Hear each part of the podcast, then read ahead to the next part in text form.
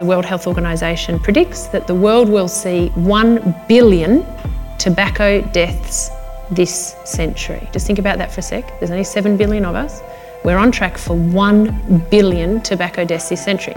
That's Dr. Bronwyn King, CEO of Tobacco Free Portfolios. Earlier in the year, Eavesdrop on Experts ventured out to an event, the Alumni Hour, hosted by the Faculty of Medicine, Dentistry, and Health Sciences. Let's join the crowd now. Professor Fabienne Mackay is about to take the stage. So it's fabulous to see so many of you coming tonight, students and alumni. So again, welcome. And also, we're going to welcome tonight two very special guests Dr. Bronwyn King, AO, and Angela Lavoipierre, which I pronounce with an impeccable French accent. Angela Lavoipierre is an ABC News journalist, and tonight she's in conversation with Dr. Bronwyn King. Now back to Professor Fabienne. Bronwyn's life is the embodiment of courage, boldness, and undeterred determination to change the world. She's been awarded an Order of Australia in 2019 for service to community health, and she was named 2019 Melburnian of the Year. So be ready to be inspired, and please welcome both Angela and Bronwyn to the stage. Thank you.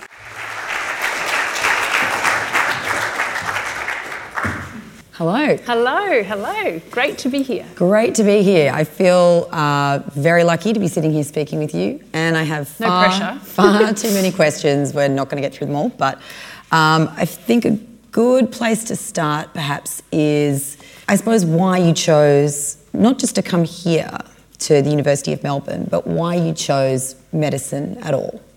It's a great question. In um, when I was 14 years old, I was a competitive swimmer. And uh, so, if at, at 14 you had have said to me, "Look, what do you do?" I think most 14 year olds, mo- most 14 year olds would probably say, "Look, I'm in year nine or I'm in year 10," but I would have said, "I'm a swimmer." So I was really very focused on swimming, and I had dreams of being a great. I wanted to be a great swimmer, a, a champion swimmer, and. Um, and part of that was hard training. And so I was at the gym at the Nunawading Swimming Club, my swimming club, one day. And they had a picture that I'm sure many of you have probably seen, which is a picture of the human body with all the muscles on the front and all the muscles on the back of the body. And it was the first time I had seen that picture, and I was just totally mesmerised by it. And I thought, now hang on, which muscle do I need to make stronger to swim a bit faster? and um, and it was back in the days of photocopying. So I got a photocopy of this um, this poster, and I took it home and I started memorising all the names of all the muscles. I was a big nerd. How long well. did it take you? Um, oh, I don't even know if I've ever uh, totally finished that off so well, but um, I just loved it. I just was totally fascinated with the human body, and so at 14, I thought, you know what, I'd love to be a doctor. Okay, so you made up your mind and, and maybe shifted your singular focus from swimming to that goal. And when you began to study medicine, how did it meet with your expectations? Well, um, in terms of university life, so I was a bit shocked at first when I came to uni because it was so much less structured than school had been. So actually, um, we had an event earlier today who actually told a story that. Um, Unfortunately, the start of my university career wasn't quite as sparkly as you might imagine. Um, I just had a schoolgirl brain and I brought that schoolgirl thinking to, to university. And so, actually, um, I really messed up and uh, I actually failed my first exam Really? at Melbourne University. yeah, do we have to stop now? Do I like get do I, do I get do I get thrown out at this Yeah. point? But I did, and um, I'm very ashamed. You know, I'd never failed anything in my life, so also I didn't cope with it very well. But it was because I had no idea what I was doing. So I promptly got myself a tutor for that subject, and the tutor pointed out a rather major mistake that I'd been making, and I ended up um, actually ended up uh, doing very well in the end of year exam, and I got an H1 overall. But I did learn, it really taught me that failure happens to everybody. Maybe not an exam, but somewhere in life you will really mess up. Sure. And it just doesn't matter. You just need to brush it off and get on with it. So actually, it was quite a good a good learning experience for me. Yeah. But other than that, uni was pretty smooth. But Okay. but that was it was a it was a tough shock at the The start. shock at the beginning, yeah. And what about oncology? When did you, uh, I guess, orient orient yourself towards that? Not for ages. Right. So I was planning to be a sports doctor. Oh. So going back, I was actually planning to be an Olympic swimmer. That didn't work out so well. Um, so I I got a very bad shoulder injury, um, and I retired at 17. And so my swimming career was over, um, and that was hugely disappointing to me because I really thought, you know, the one thing that I was good at was taken away from me, and I was 17 years old. But then I did year 12, got into med, and um, and uh, and all throughout medical school, I thought I'd be a, a sports doctor because I was so interested in sport, and I had lots of friends who'd gone on um, to be involved in very high level sport at the Olympics or Commonwealth Games or in coaching or whatever. A bit of envy looking on, perhaps. Oh yeah, and I, I still just loved sport. So I actually spent a lot of time while I was, oh, as soon as I graduated, I spent a lot of time as a junior doctor actually working as a team doctor with the Australian swimming team. Wow. And I thought that was going to be my career. That was the plan. So I was very lucky. I travelled with junior Australian swimming teams, first of all, and then senior teams.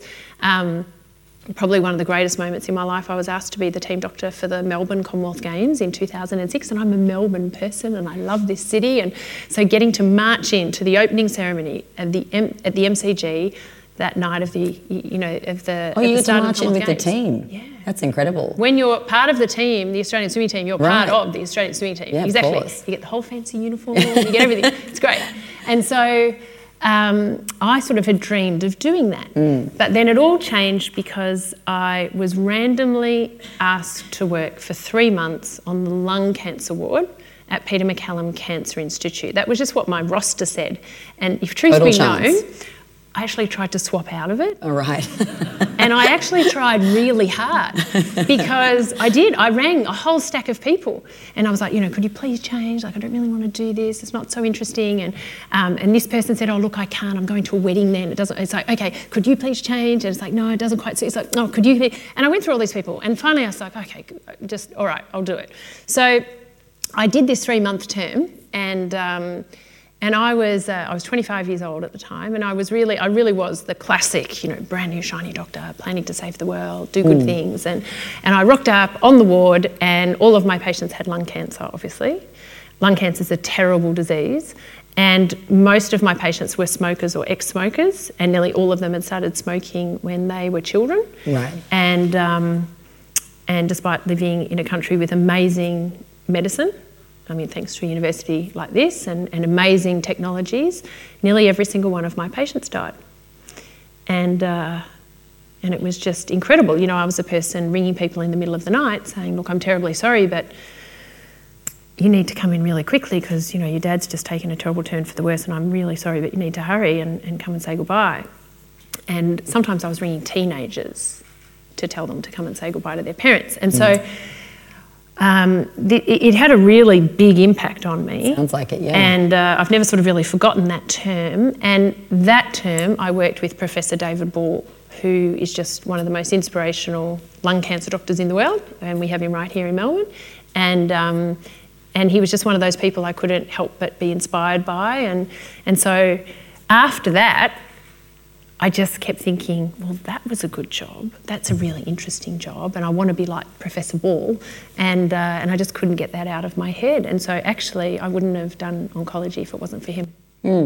So that singular focus kicked in again, and then you, and then you had seen your share of human misery by the sounds of things by the time the year 2010 rolled around. Um, and you were working as a radiation oncologist at this point. That's correct? right. Yeah. Exactly.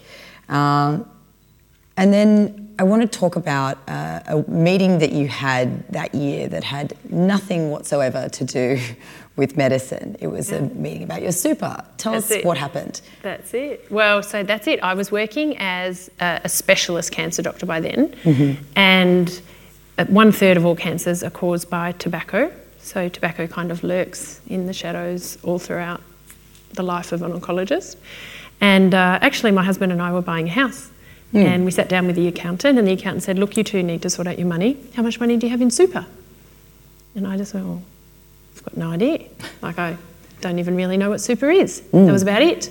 I, would heard of it.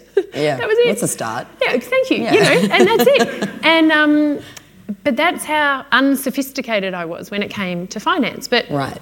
I'm a very obedient person, and so the accountant says sort it out. So I was like, all right, I will. So I organised a meeting with the representative from from the super fund for all of the employees at Peter MacCallum Cancer Centre, and we had this meeting at the cafeteria at the hospital, and. Uh, he brought along some paperwork and he showed me how much money I had and you know we had a nice little chat and I remember I had a latte and you know it was all very pleasant. I shook his hand the meeting finished. Hmm. And completely as an afterthought I rushed back to the table. And I said oh by the way was I meant to tell you what to do with that money?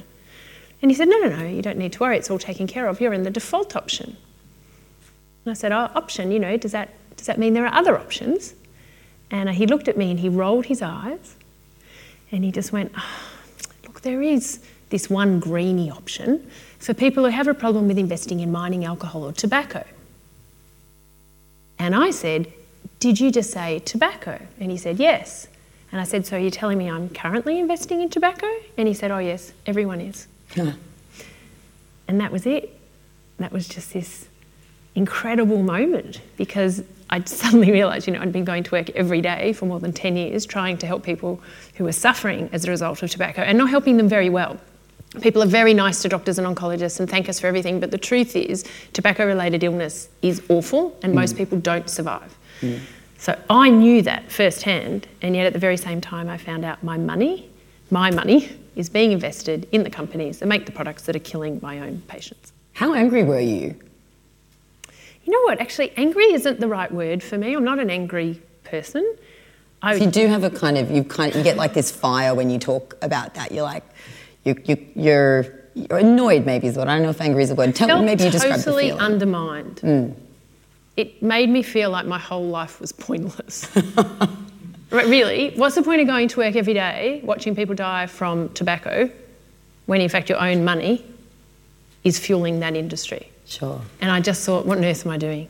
I've studied all this time to try to help people. I know that what we're doing is really tough. I know the health sector is doing everything it can, and yet at the same time, we're all working against each other. It just felt, it just felt like something that I couldn't walk past, and, and I couldn't sleep after that. It just, it just got to me. So what what was the next step that you took? Well, actually, um, every Friday, all of the radiation oncologists at Peter MacCallum got together to discuss an interesting patient. And my turn was coming up a few weeks later. And so instead of discussing an interesting patient, I presented this. And I told everyone in the room I presented. And by then, I'd, I'd contacted that. Um, the super fund representative because I said to him, Could you just tell me which shares I have? What have, what have I got then? Tell me. And uh, he rang me back, and I actually still have the piece of paper because uh, where I wrote it down, he, uh, he paged me. I was working at the hospital, and I can still remember there. And he said, Look, you've got tobacco in the international shares part of your portfolio, which was a very big part, and it is a big part of everybody's portfolio. So it's about 50% of all your money in super will be in international shares. And he said, Your number one holding is British American tobacco. Hmm. Your number two holding is Imperial Tobacco. Your number four holding is Philip Morris. And your number five holding is a Swedish match company. So, four of the top five companies that I was investing in were tobacco companies. And when you looked into it, did you find that that was an aberration or was it relatively standard? Uh, so I found out pretty quickly that pretty much every super fund in Australia had money invested in tobacco companies. And then I found out actually it wasn't just super funds, it was banks, insurance agencies, sovereign wealth funds, fund managers. And then I found out it wasn't actually Australia, it was the entire world. So the whole global finance sector is completely tangled up in the tobacco industry. And, um, and it's a great big mess. But I'm glad I didn't understand that right at the start because I think that would have frightened me. Yes. so it was actually quite good that I didn't know what I was doing at the start. That, yeah, there's a question about that later. Um, so you had that idea and you went along to the meeting and you you started talking about it and, and developing this idea. How quickly did things scale up from there and what did it become? I was pretty slow at the start. Okay. So I discussed it amongst the team, the, the radiation oncologist. The head radiation oncologist said, Look, you really need to tell the CEO of the hospital. So I did. And 24 hours later, he rang back and he said, I'd like you to present to the CEO and the investment team of this super fund. And uh, that was scheduled for a few months later. I did that, and that kicked off the conversation. Now, in 2010, the concept of transparency around finance, responsible finance, sustainable finance, all of those concepts were very, very new. So the, con- the, the conversation that I wanted to have with people was really tough. And, um, and even though I got a few meetings, people were largely humouring me by taking the meetings. And so not much happened for a while. But eventually, I was asked to present to the board of my own super fund, which was the super fund for a lot of the people at Peter Mac. And, uh, and the meeting went well. I had the CEO of the hospital here. I had Professor David Ball from the lung cancer ward. I asked him to come with me, and he did. Um, he sat there. And the meeting went well, and um, and there was still more considerations uh, for the super fund to go through, but in the end, in the middle of 2012, they decided to go tobacco free. We had a joint press release with the hospital, so it was a good news story. Everybody felt great. They felt great, we felt great, the community felt great. They got incredible feedback, um, and they got rid of $200 million worth of tobacco that day, and, um, and that was the start of uh, tobacco free portfolios. Right. So it's significantly bigger than that now. Hmm. I guess what I want to know is how you take it from that one win in 2012 to something that is much broader. Yeah. What was the next step? Well, I was so overwhelmed that day of that announcement, and um, I guess a couple of things happened that day. One was that Professor Ball sent me an email, and uh, he wrote down and he said, um, you know, he said, uh, congratulations on this big change, and he said, with this action, you will save more lives than in an entire lifetime as a clinician. Keep up the good work. Now, that was big because for me, it meant that someone who I really respected was backing me. And so I did get a lot of criticism over the years, and I still do. People say to me, Did you seriously study for 15 years to be a radiation oncologist and now you fly all around the world and have, the, have meetings with CEOs of banks? Like, is that what you did that for? Um, and, uh, but I can just brush it off. It, it, that, sentence for me has been like a shield in my life that just flicks away any criticism because I just secretly think to myself, well, look, if Professor Ball thinks it's a good idea, it probably is. and uh, so I don't really care what anybody else thinks. Um, but the second thing that happened that day was that I reached out to the CEO of the pension of that super fund, and I wrote to him and I said, thank you. I said, this is just amazing. This is really great. I want to thank you for this decision. It's overwhelmingly the right thing to do. It really resonates with us at the hospital. We feel great to belong to a super fund that has this has drawn a line in the sand mm. and said, look, you know, this is this is what we stand for and what we don't stand for. And so um, I wrote to him and then I said, look, I'd love to catch up with you and, and see if we could have a bit of a chat. And so that meeting took place a while later um, because I was having babies at the time. Mm. but after I came back from maternity leave, we met. And it was one of those meetings that was scheduled for about 20 minutes that went for an hour and a half. Great. You always know those are good. If the meeting's Yeah. going a long time, you know everything's going well. Yeah. And in that meeting, um, he could see that it was an idea worth championing, and I could see that he wanted to help me. And so, in the end, um, he so his name is um, Michael Dwyer. He's he's stepped down now as the CEO of First State Super, but he um, he took me under his wing and put me on stage, and sometimes stood on stage beside me at finance organisations while I was learning the language of finance and how to speak finance, how to how to understand the regulatory environment and how it would all work. Um, but he also opened his little black book and very kindly introduced me straight at the very highest level across the Australian superannuation sector. And one by one by one, you know, this it was just the network expanded, expanded, expanded, and um, and so now there are yeah there are 45 Australian super funds that are tobacco free, and they control about 1.5 trillion dollars of Australians' money, and um, and that wouldn't have happened without him being that that sort of uh, you know supporter and champion right from the start. Okay, so many questions. Um, but I guess the first one, I, I, was I was really interested in the pitch that you ended up developing when you were speaking to these finance leaders because, uh, and you must have honed it over time, but it's not easy to stand up, particularly you know as you say, mm. use, using language that is it's a whole other set of language, it's a whole other realm. Not only have you had to bridge that gap, but you then have to do the hard work of convincing them, and you developed this like pop-up ethical framework, which I just think is brilliant. Um, can, can you tell us what questions you asked those people to apply to their investment decisions? Mm, it, you're right. It took years and years to develop that. so I, I, call it my presentation mm-hmm. for the finance sector, and I think I've probably refined it close to a thousand times now in the past ten years. Mm-hmm. And every time I gave it, and I've given it, I'm super sensitive to how people interpret it, and I, I try to imagine what it's like sitting in their shoes listening to me. Mm. and I watch them very carefully and look at them. And if something doesn't resonate I think right get rid of that next time. And if something does it's like good that slide's staying in good. Um, and every time something new happens I'll put it in and switch it out and refine and tweak. And so I'm working on that presentation every single day. It changes every single presentation I give. Um, but what ended up being extremely helpful was creating a framework to help finance leaders justify why it is reasonable to take such a strong position on the tobacco industry. And so I just suggest they ask three questions.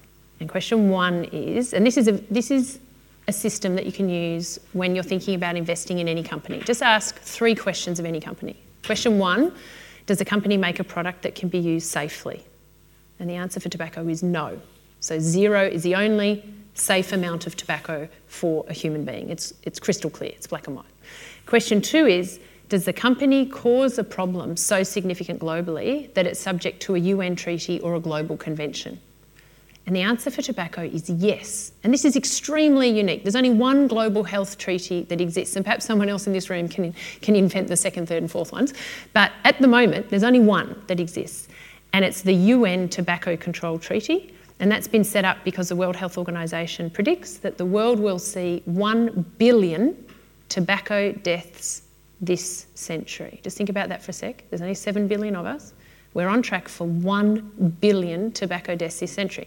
And so, is there a UN treaty or a global convention? Yes. And then the third question is the buzzword in the finance sector at the moment is engagement. So the finance sector says, look, we know all these issues are tricky with certain companies. We're going to sit down and engage with those companies, have a nice chat, have a dialogue, and see if we can shift those companies into doing better things. And engagement is effective in a whole raft of cases, and it does push companies to do better things. There, there are many examples. But the question is, does engagement work? Is that an effective strategy for this issue? And the thing with tobacco is no. Engagement with the tobacco industry is futile because the only acceptable outcome is that they shut down.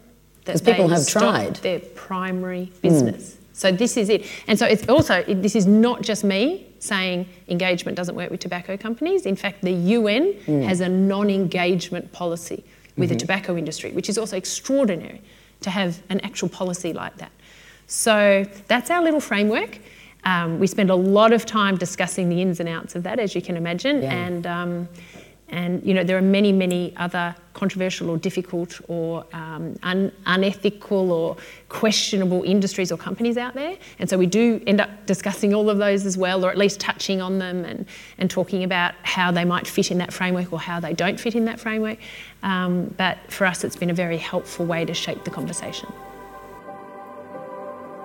I want to talk about the conversations that you had that didn't go how you planned because I can imagine that there would have been times that you walked into those rooms and you were met with a brick wall.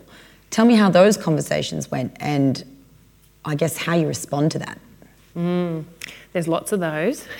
so, what I've done over the years is um, I've sort of invented this little system that I use. And uh, I don't know why, but I always imagine a protractor. I'm such a nerd, right? so we just have to get over that. But you know, a protractor with the 180 degrees. Like I always imagine this protractor. So when I'm going in to meet someone from the finance sector, I'm trying to work out where do they fit between here, where they absolutely hate what I do, they're not interested at all. In fact, I probably wouldn't get a meeting with them. I'm only seeing them because I'm bumping into them at a conference or something. So they're over here, or okay, they'll you know, they'll tolerate me if they have to, to we're sort of warming up, we're getting a bit bit better. Then here they're interested. Here they're like, actually, we could probably do this. Over here they're implementing the new policy. Here they're standing on stage announcing it, and over here they've just introduced me to their best friend who's the CEO of another big bank. Mm. Where are they on that scale? And when I go and sit down in a meeting, I very strategically work out where they are in the first probably five minutes. And then I just try to sort of speak about five to 10 degrees in front of that. There has to be some magic tension between us so I can pull them along this way. Mm-hmm. And if they're here and I'm here, it doesn't work. It, it, just doesn't work. If I if they're really really resistant, all I try to do so for the really difficult ones, all I try to do is move them off zero. Mm. Let's even get them to one degree, mm. and I secure a second conversation, a second meeting. That's all I try to do. And the reason why I don't get worried or don't get upset about that anymore is because I have seen hundreds of people go from zero all the way over here to people who are now um, championing us, joining our advisory council, coming to the United Nations with us, doing all sorts of things. And so it's almost become like a game for me because when I meet someone here, I think, how long is it going to be until I get to here? so I'm very optimistic. Um, when I heard about what you were doing, I couldn't help but think of the divestment movement around fossil fuels, which has been incredibly well publicised. Um, were there lessons uh, from that, those kinds of campaigns for you in your work, or do you see them as totally separate? Oh no, they're definitely linked. I mean, I think it's actually far broader than fossil fuels and mm. climate. So going back to sort of that framework, so initially I just used to talk about tobacco this is back in 2010, but pretty quickly I learnt that I had to have a good knowledge base around a whole range of difficult sectors, and that includes alcohol, sugar, controversial weapons, war, gender diversity, palm oil, ocean plastic, um, you know, gambling, pornography, fossil fuels, climate change, human rights. You can just go on and on.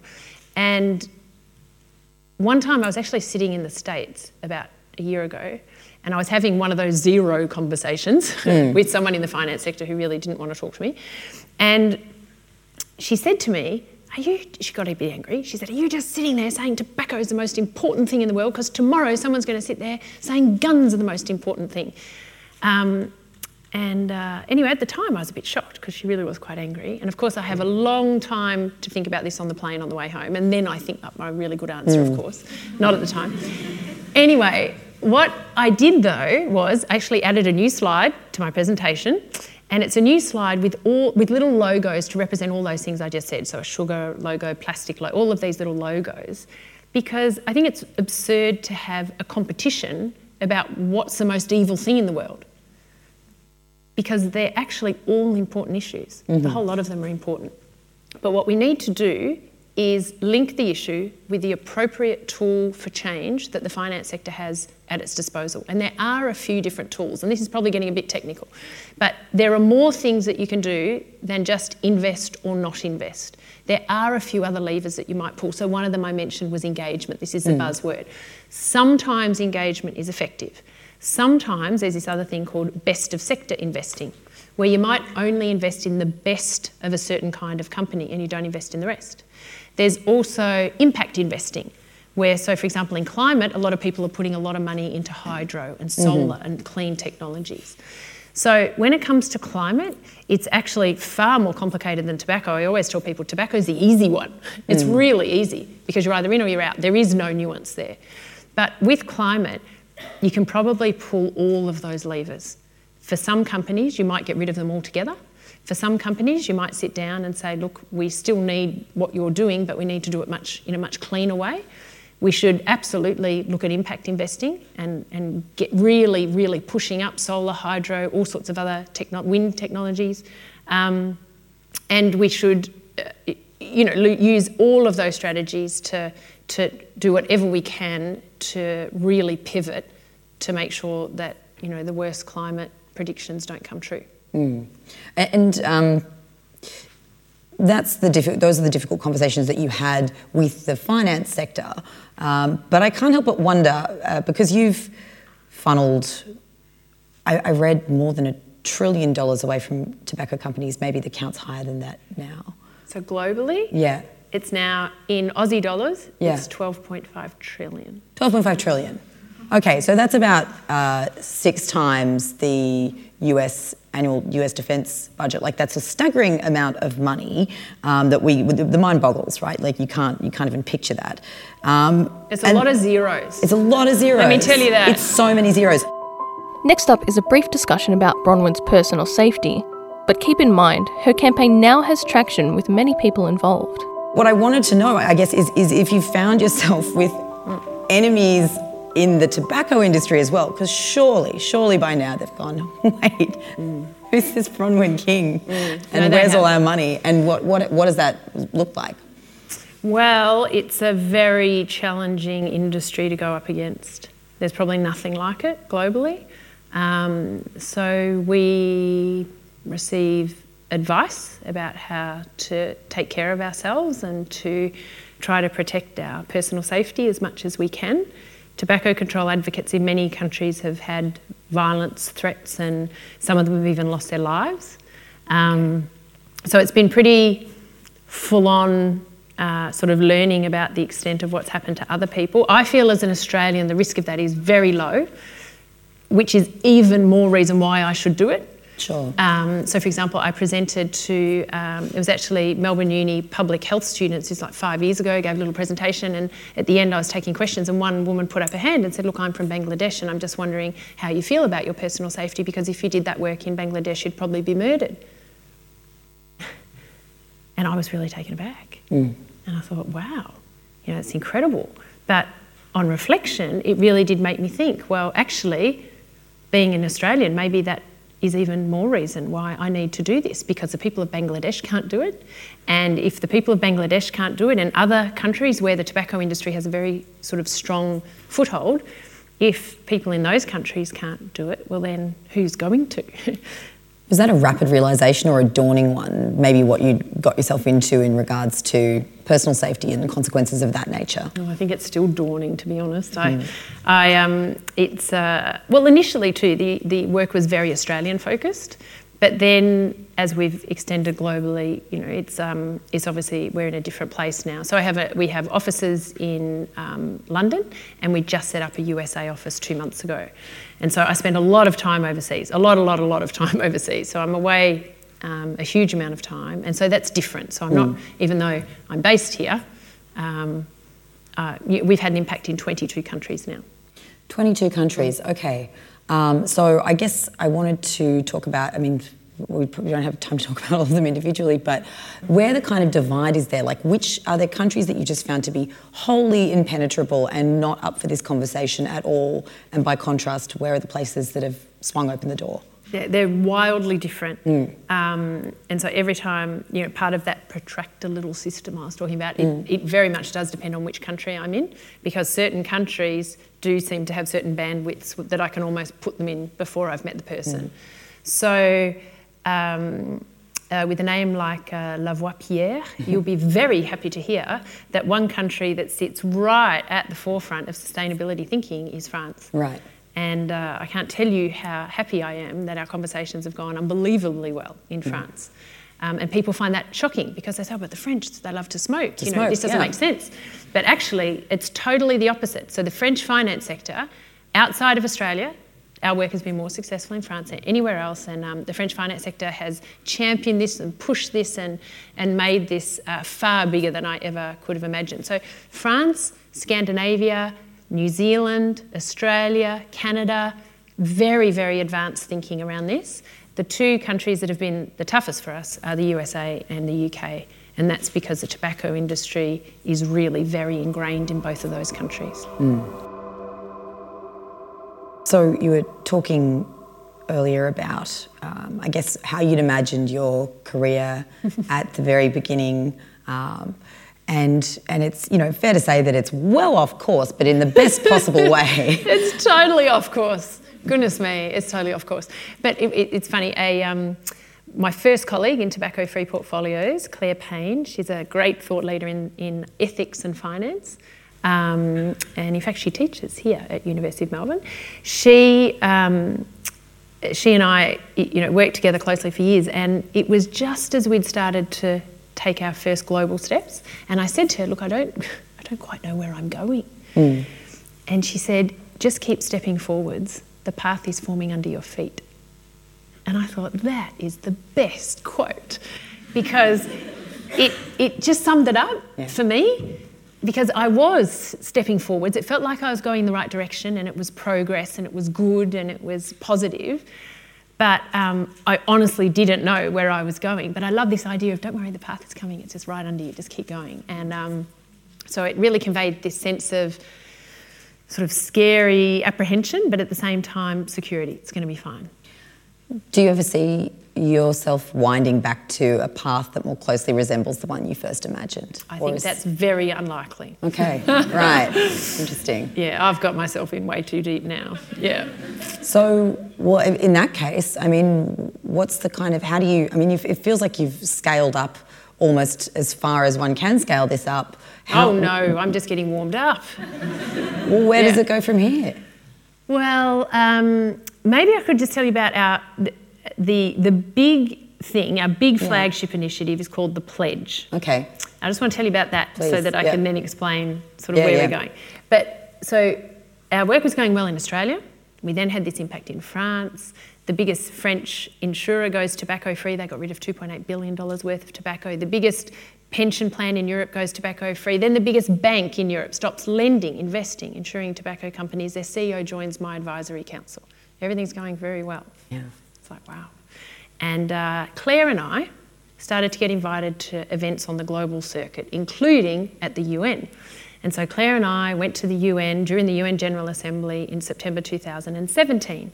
And we were invited to all these events on sustainable finance and all sorts of interesting things. And just after that, that's when the big bank, uh, BNP Paribas, the big French bank, went tobacco free. And, and I remember ringing Clare and I said, Look, everything's going so well. Why don't we have an event at the UN? Everybody else seems to be. So It's just the done thing. It's the done thing. So why, why don't we? And so it was just before Christmas 2017. I emailed three heads of three UN agencies and I said to them, Would you partner with us if we had an event at the UN? And I honestly thought there was about a 1% chance that one of them might say yes. But within 48 hours, all three of them emailed back and said yes, yes, yes. And I thought, okay, all right. So I emailed all of these business leaders who we'd worked with around the world and I said, if we had an event at the UN, would you come? They all said yes.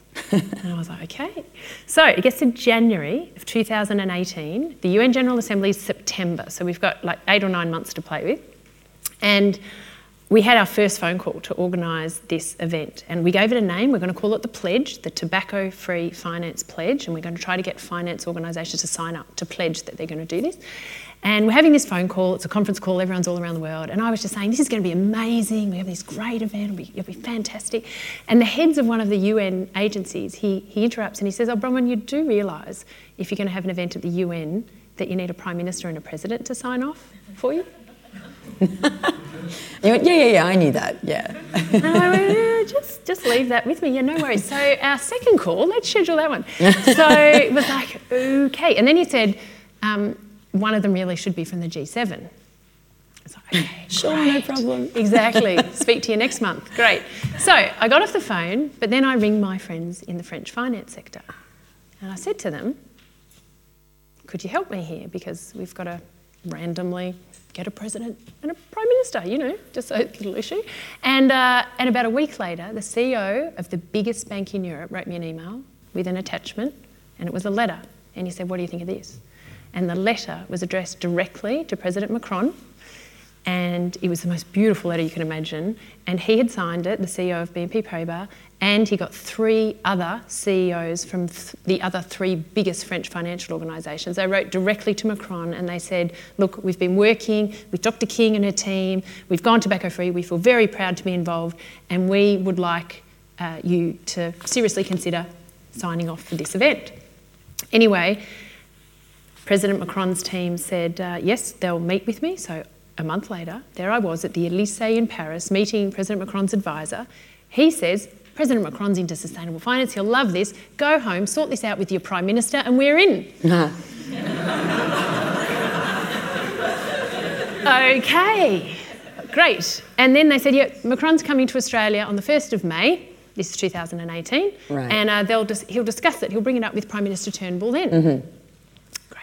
On the way home, I dropped in at a, the big anti tobacco conference that was on um, in, in uh, South Africa. I then meet with the head of the UN Tobacco Control Treaty and I tell her about it. And I said, if we had this event, will you come? She's in. I then meet with the head of the World Health Organization. and uh, he listened very carefully to my story and then he said to me, That is the missing piece of global tobacco control. I'm coming. Great. So then I go home, and then to cut a very long story short, it was two months of torture because I went to Canberra, visited Canberra, kind of wrote to Canberra, visited, went, wrote, and everybody said they would sign off when somebody else signed off, but somebody had to go first. And so it was kind of excruciating to the point where um, the day before President Macron was coming, no one had briefed the Prime Minister. And so I was kind of dying. Anyway, I emailed the guy that I had met from President Macron's team, and I said to him, Look, uh, you know, hope all is well for your trip to Australia. Uh, look, you know, if you happen to have any free time, you know, please let me know. It'd be very nice to catch up. And he, um, his, his um, secretary wrote straight back. He didn't get the email. His secretary wrote back and said, Look, he's actually not coming, uh, but he wishes you well. And President Macron looks forward to raising the issue with your Prime Minister tomorrow. I was like, oh my gosh. you know, it was like, wow, I'm going to create this international diplomatic disaster. Anyway, then, then, but the guy I met then answered. He actually checked his email and he wrote back and he said, yes, we've briefed this person, this person, this person. It's on the official agenda for conversation and we, we are, we're so happy it's going to go well. And uh, anyway, 1st of May rolls around, President Macron's in the air. It was the most torturous moment, and I just thought, wow, I can't believe I've totally stuffed this up. It's going to be excruciating. And so that morning, I thought, I'm just going to give one more shot. And I rang everyone I knew in Canberra, everyone, and basically begged them. And uh, about an hour later, the Health Minister's office rang back and they said, Don't worry, it's all fine, it's all fine, you're going to hear from the Prime Minister's office soon. An hour later, the Prime Minister's office rings and said, It's all right, we've got it, we're going to brief the Prime Minister, it's all fine, thank you, it's fine. And I'm like, Oh, thank you so much. You know, and then they said, You are coming to dinner tonight, aren't you? and I said, Oh, um, well, look, I haven't, uh, haven't got an invitation. So, uh, and they go, The dinner at the Opera House. I said, Well, I, I, could, I could come to dinner at the Opera House. um, and I said, Yes, yeah, that would, I just, yeah, the, and she said, Look, let me just check, I'll, I'll sort out an invitation for you. I'm from Melbourne, you know. and uh, anyway, I immediately put down the phone, picked up the phone, and uh, rang my assistant. I said, "Look, book me a ticket to, book me a ticket right now." And um, and so she books me a ticket to Sydney. I go to the airport. I get to Sydney.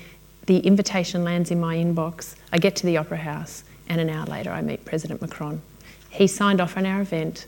The Prime Minister at the time, Mr Turnbull, signed off on our event, and we were able to launch the Tobacco Free Finance Pledge at the UN in September 2018. It was excruciating. There's now 129 signatories, and together uh, they account for some of the world's biggest financial organisations in the world. They control 12.5 trillion Aussie dollars, and this year we're having a big celebration of the two-year anniversary, hoping to get as many more recruits as we can. Just to give context, that's about 10% of the global uh, the amount of finance in the world. So there's lots of debates as to how much money is swirling around the world, but that's about 10%. percent Obviously, that's just a nice start, but uh, we really want to celebrate that progress and encourage others to follow suit. Yes, absolutely.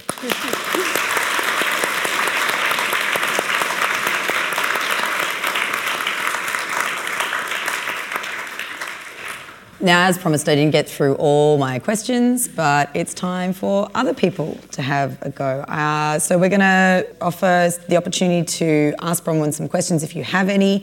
Um, Kristin and Alicia, I think, have microphones. Um, and maybe while you're thinking of your, your first one, I suppose I, um, I did have I did have another question. I suppose a, a, a relevant one, given you know the, the audience here today, um, is for anyone here who's a recent graduate or a student who's kind of trying to imagine, and it's so hard to imagine at the best of times, um, how their uh, how their career might play out. What, what advice would you give to those people? I think the most important thing is to be open to opportunities. Um, obviously, my life has taken me on a very unorthodox, unexpected path, and um, and so I've I've really tried to just be open to what the universe has in plan, you know, has planned for me. Mm. So I'd encourage that. Don't try not to be too rigid um, to what you have in mind, especially because the world's changing so quickly, and you know, we know that there are going to be jobs in your lifetimes that don't even exist today, that don't even have names today. So in a way, it would sort of be a shame to be really set mm. when the world's going to open up opportunities and will continue to do that um, all throughout your lives. But I think the other thing is to really play to your strengths, acknowledge what you're good at and acknowledge what you're not good at. And one thing for me, much to this disappointment of perhaps some of the front row people in this room, is that I'm actually not good at research. I, I wish I was, but I'm not. And it, it's possibly taken years of therapy for me to say that, but I am not good at research. I'm not. And it was really tough because I was working at Peter MacCallum Cancer Centre where really researchers are the ones who are glorified. Everyone mm-hmm. wants to be a great researcher. And the problem is, it's just not my thing. It's just not my thing. I know the world needs great researchers, but it's not going to be me. And so finally, after I found this work, I could just call it and say, you know what, I'm really not good at that, but I just love this. It feels like I'm in the right place. And so I'd encourage people to try to find something that doesn't entirely feel like work. Mm. For me, this is a great pleasure, it's a passion, it's energizing. Um, and so try to find something that really fits your skill set, fits what you love, and, um, and something that makes you want to get out of bed in the morning. Mm. Does anyone have any questions? this might be personal, so you can say not to answer it. But um, as a junior doctor, right at the start of my own career, I do find myself pulled in passions and interests um, that sometimes take away from the clinician in me and take time and energy from that. Um, so, what would you tell yourself now, looking back on where you've come, when you were right at that stage of thinking, am I a clinician or am I chasing this? And I guess, what advice do you want to tell yourself from back then, now that you've sort of come out the other side? mm. um, well, I, I'm still a tiny bit of a clinician, just tiny. So uh, I've probably treated my last patient in radiation, but I'm still seeing some follow-up patients who had treatment, you know, in years gone by. Um, I think initially I, I sort of had a foot in both camps because medicine was everything, and then it sort of was just got push down, push down, and now we're, we're now we're really here. But uh, you know, tobacco-free portfolios was doing that at the same time, so it was a little bit of a. I had a bit of a safety net because I kept, you know, I, I did keep medical work going, um, and it is scary to sort of totally leave that.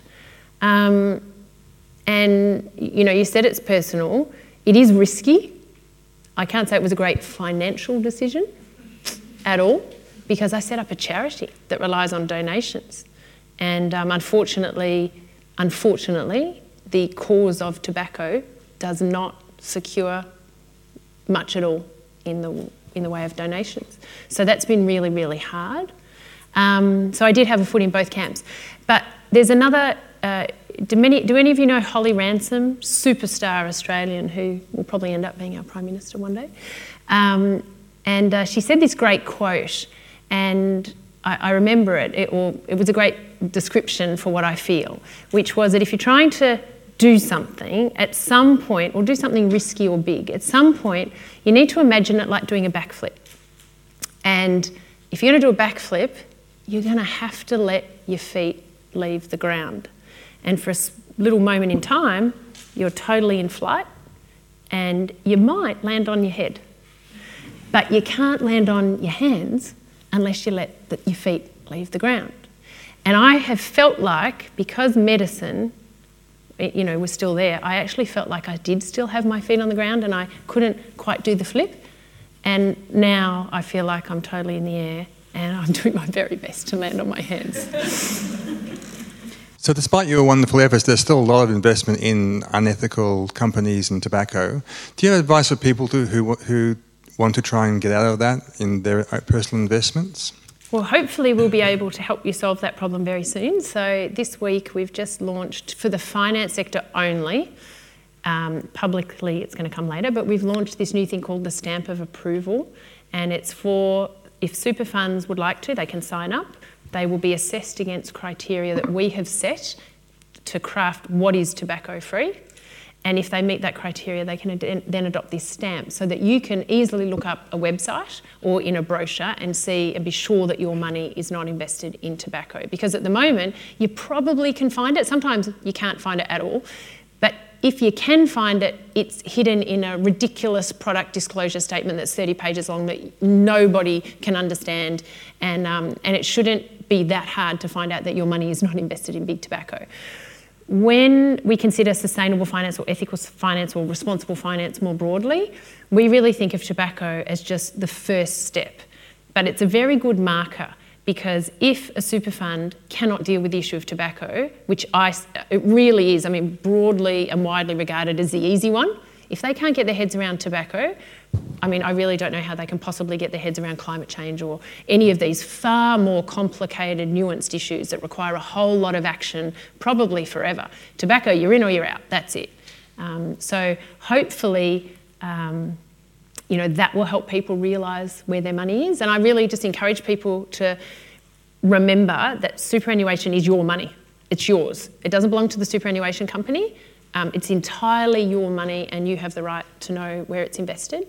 Um, and uh, and you need to make sure that it is aligned and you know with your values, the way that you think, the way that you want the world to be. And you know, there's some great quotes about um, you know you need to um, you need to make sure that oh I've forgotten the exact quote hang on I'm just it's just coming to me now but it's um, something like you know money shapes the world that we want you know make sure that your money is shaping the world that you want because ultimately that's it money makes things happen or it makes things not happen it's unbelievably powerful and collectively Australians have the fourth biggest superannuation industry in the world so we often don't realise that I certainly didn't know that um, USA is number one and it's enormous then the UK, and then Japan and Australia are often sort of jockeying for numbers three and four. But we're massive in terms of our collective power. So, you know, I think that. Uh, you know, I'd really encourage people to be aware of that power, raise their voices, and uh, make things change. Um, first of all, thank you so much. So, when you took your work globally, um, what kind of you know tobacco-free campaigns or charities did you collaborate with, and if so, in what kind of capacity? Well, actually, um, there are no tobacco campaigns or charities that do what we do. We're the only one in the whole world. That's it. And so we try to bridge the world of health and finance. We try to build this bridge. Um, and no one else is doing that. No one else in tobacco control speaks finance. Um, you know, we were talking about how we had to, I had to learn the language. So early on, I actually Googled finance words. Like I was like Googling, how do you pronounce fiduciary duty? And like, I, I rang my dad, who was an accountant, and I used to say, Dad, can you just put this in a sentence? Yeah, now put in another sentence. Now use it again. Like I, I actually had to learn, just totally learn a language and do everything. So, um, uh, now I've forgotten the start of the question. Collaborating with. oh, collaborating. Yeah. But yes, so we're the only ones, though, the only group that learnt that language, that speak that language, and that we consider ourselves as great collaborators with the finance sector. So we work with the finance sector. We work very quietly, professionally, behind the scenes with them to try to understand what are the blocks, what are the barriers, and how can we fix the problem to get to where we, we want to be. So I've had to sort of embed myself in finance, and that's where we sit as a different group. So many other there are many anti-tobacco charities out there they're really focused on you know going to schools encouraging children to quit implementing tobacco policy at government level so encouraging say you know no advertising of tobacco in sport or um, no smoking on planes no smoking in restaurants plain packaging legislation all of that kind of stuff increasing taxes um, but no one does what we do we're the only ones so it really was a gap and so that's why when i met the head of the world health organization that's why he said that's the missing piece because no one else was doing it Oh, I just picked up on something, sorry, a supplementary question. Mm. Picked up on something that you said just now about uh, there being a need for um, being quiet and, and discreet Mm. in some ways. Is that to kind of protect your relationships with those that you haven't yet convinced but hope to in the future? Mm. So not embarrassing everyone. So our mantra is we name and fame. Mm. That's exactly what we do. Mm-hmm. So we only sort of disclose the names of who we're working with. Well, actually, we never disclose the names of who we're working with unless it's after they've made the decision and they're mm. comfortable for us to disclose. So we really work with them. We collaborate with them. And I think being a doctor was hugely advantageous because people trusted me with all their secrets right at the start. They would tell me, they'd actually say, I mean, I had some of them say, you know what, we've actually got a billion dollars invested in tobacco. And I would say, look, I get it. You know, that's how the finance sector's always been. You've always had a bit of money in tobacco. That's not the issue. Can we move on? And, you know, could you look at implementing a sustainable fi- finance framework? And look, could, you know, would you consider this? And, and so we try to just open people's minds to setting a baseline standard around how they will make money. Um, because that is actually the question. Because, of course, we want our super funds to make money. We want everybody to have a comfortable and dignified retirement. I think everybody would agree with that. But the question is is there no baseline standard below which we will not sink to make money? Is there absolutely nothing that you will stop at to make money? And when I ask people that one on one, they nearly always go, Oh, no, no, no, there are certain things I wouldn't do. And it's like, Great, let's, let, what are they? Let's, let's craft that, let's craft the framework, let's start building it out. And it's a productive discussion. It's a mm. really, you know, it's really an interesting discussion. And so, yeah, we name and fame. We mm. name and fame. And it's, that's been a really important part of what we do. And that has led to our Global Advisory Council is full of finance leaders from all over the world because they feel good and they leave a great legacy. And, um, and so, for example, I invited them all to the UN and lined them all up on stage and they all Great spoke. outcome for them, yeah. So this is it, but it is, it's a win-win. Yeah. So they feel good, we feel good, and the movement gets a great big push forwards. So it's been a great, a great strategy. And also, as I said, I'm not actually an angry person, Mm. so it fits me really well because I much prefer to develop a great relationship and, and see if we can make it, you know, see if we can make the world better together. Then wreak ven- vengeance on, Yeah. yeah. Yeah, it's just not me. Yeah. It's just not me. Yeah. I don't think I'd last at all. Thanks again for your talk. Um, it was very inspiring.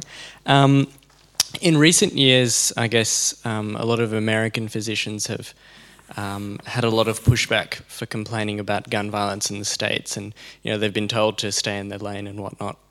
I was wondering if you had received. There's no lane, by the way. Yeah, I was wondering if Just you forget that. received such criticism, um, and how did you deal with being a doctor, uh, and then going out into a, a sphere which you've talked about as being very foreign at the beginning, and tips for us, I guess. Well, for those of you who are doctors or becoming doctors, actually, for me, there are only two little letters, the D and the R, but they're amazingly powerful, incredibly powerful. I had no idea how powerful they would be. And, um, you know, when I graduated, I was certainly very much subject to that Australian tall poppy syndrome ethos where you certainly shouldn't mention that you're a doctor in any public setting. You should sort of keep down, don't say anything. Um, and I did that until I realised that I was getting meetings with some of the most powerful finance leaders in Australia. And the reason I was getting the meeting was because I was a doctor.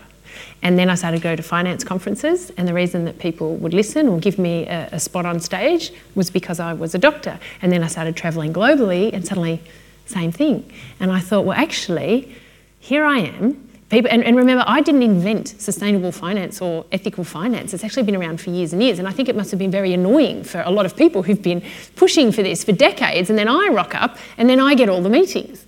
But I realised that that was because I had this incredible advantage of being a doctor. And um, people would listen to me, people would accept the meeting, people would tell me all of those things that they would never tell most people. But that gave me an opportunity to see what were the difficult challenges, what are the barriers, let's see if we can solve them together. And it helped educate me, but they would let me educate them. So I now milk the doctor thing for all it's worth, for all it's worth, because it it is a massive advantage, and um, and ultimately this work actually has nothing to do with me. I don't smoke; it has nothing to do with me. I'm not doing this for me. I'm doing this for the smokers out there. I'm doing this for the families of smokers. I'm doing this for all the people who have suffered. I'm doing this for the next generation of children. I'm doing this for the world. It's not for me. So, you know, yes, I milk the doctor thing, but I'm happy to do that if we can make the world a bit better. And so, definitely, all of you who become doctors, use it for all it's worth. Please thank Dr. Bronwyn King. What are your reflections on the talk? Um, it was pretty incredible hearing her story and various twists and turns that um, she's taken. Personally, reflecting on being a junior doctor and having passions and interests outside of being a clinician um, and how to balance all of that, um, she gave some great advice yeah, you sort of feel like you're walking a tightrope of different interests that you have, um, and you know, devoting time to these other passions takes time away from being a doctor, and it's just how you balance all that. So that was pretty inspiring to see how she did it. What idea will you share with someone who wasn't here tonight? I really liked a couple of quotes she shared, like the one that her colleague and friend said, um, "Don't worry about what path you're taking. It'll, you know, be paved under your feet as you go, or something along those lines. So I really like that advice, and I liked the advice of finding something that you're passionate about and incorporating that into your everyday work, because then it doesn't really feel like work. What are your reflections on the talk? I thought it was quite interesting. I, I like how she started in one place and just it went in a completely different direction that no one was ready for. Um, and I just uh, found it so interesting that, you know, even though we're studying one thing, we're not just confined to the standard pathway. And also, I didn't know too much about the topic, but I found it interesting, especially at the end there, how she was talking about something that had never been done before was combining finance and health and things like that. So, yeah, just thinking about things from a new perspective, I found that really interesting as well. Give me your reflections about tonight. What will you take home with you? I absolutely loved her mindset. Like, medicine is something that has a very difficult, long pathway to get into, and you think that while once you're a doctor, you're gonna absolutely secure that position, you know, you're gonna stick to it. But the fact that even after 13 years of hardcore study, she still had that freedom of mind to move around, it was absolutely shocking to me. And yeah, I, I was just saying to my friend Gwen that if she didn't ask her accountant, if she didn't ask that critical question, like none of this would have happened. And all this movement, all this great work started from just one question, which is absolutely extraordinary. Thank you. Good luck with your studies. What did you think of the talk? Oh, I thought it was just amazing. It was a real eye opening. Uh, like, as she said, it was a huge, it was just one moment right? And then the fact that she's not stuck into one kind of like pathway, the fact that she's not stuck in kind of a fixed mindset where it's like, no, I'm to continue like doing whatever I want. It's not my problem. I'm not a smoker. She could have just done that, you know? But like the selflessness that she goes through and like the power of networks as well, that's really stood out to me. Like the fact that she was just like, she made one friend after the other, and that friend introduced another friend, and it just keeps going, and it has ripples everywhere. That's really what shocked me, I guess. What's a memorable idea you'd share with someone? I actually really liked that quote that she said someone told her about like the path forming underneath you, like each step of the way. If you don't know where you're going, just keep going and you'll figure it out. I was like, that's so relevant to my life. I like that. Yeah. What's an idea that really captured your imagination? I was really captured by the idea that I don't have to know what I want my career to be right now. Even though I'm a graduate, even though I've got a PhD, I've already got the doctor in front of my name. I don't have to be a researcher, I don't have to be anything. I can figure it out as I go, I can be open to opportunities and hopefully be inspired. So, what does inspire you? Well, the reason I came along today was that I'm inspired by advocacy. So, I am a researcher, but advocacy is what I want to do.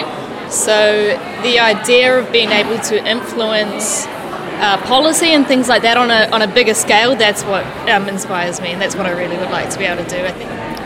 Thank you. After the talk, we cornered Dr. Bronwyn King for some final comments. What is your take home message today for those that aren't here? My take home message today for all of the students at Melbourne University is to dream big, believe in it, find one person to back your idea, and then make it happen. Sometimes life will take you on a journey that you can't possibly imagine, and uh, you need to trust in the universe take opportunities when they arise. Don't be afraid to change your mind or pivot, and uh, be open to what the world has in store for you. My call to action is for students to believe that they have voices that need to be heard. And tell us what shift in thinking would you like us to have? I'd love for students to believe that they are the ones that are going to find the solutions to the world's greatest challenges. Dr. Bronwyn King, thank you. Thank you, it's a pleasure. Thanks to Dr. Bronwyn King, Angela Lavoie Pierre, Fabienne Mackay, and Kristin Marriner. This episode was recorded on the 27th of February 2020 at the Alumni Hour, hosted by MDHS at the University of Melbourne. Produced by Andi Horvath, with sound engineering and editing by Arch Cuthbertson. I'm Silvi Vann-Wall, and this has been Event FOMO.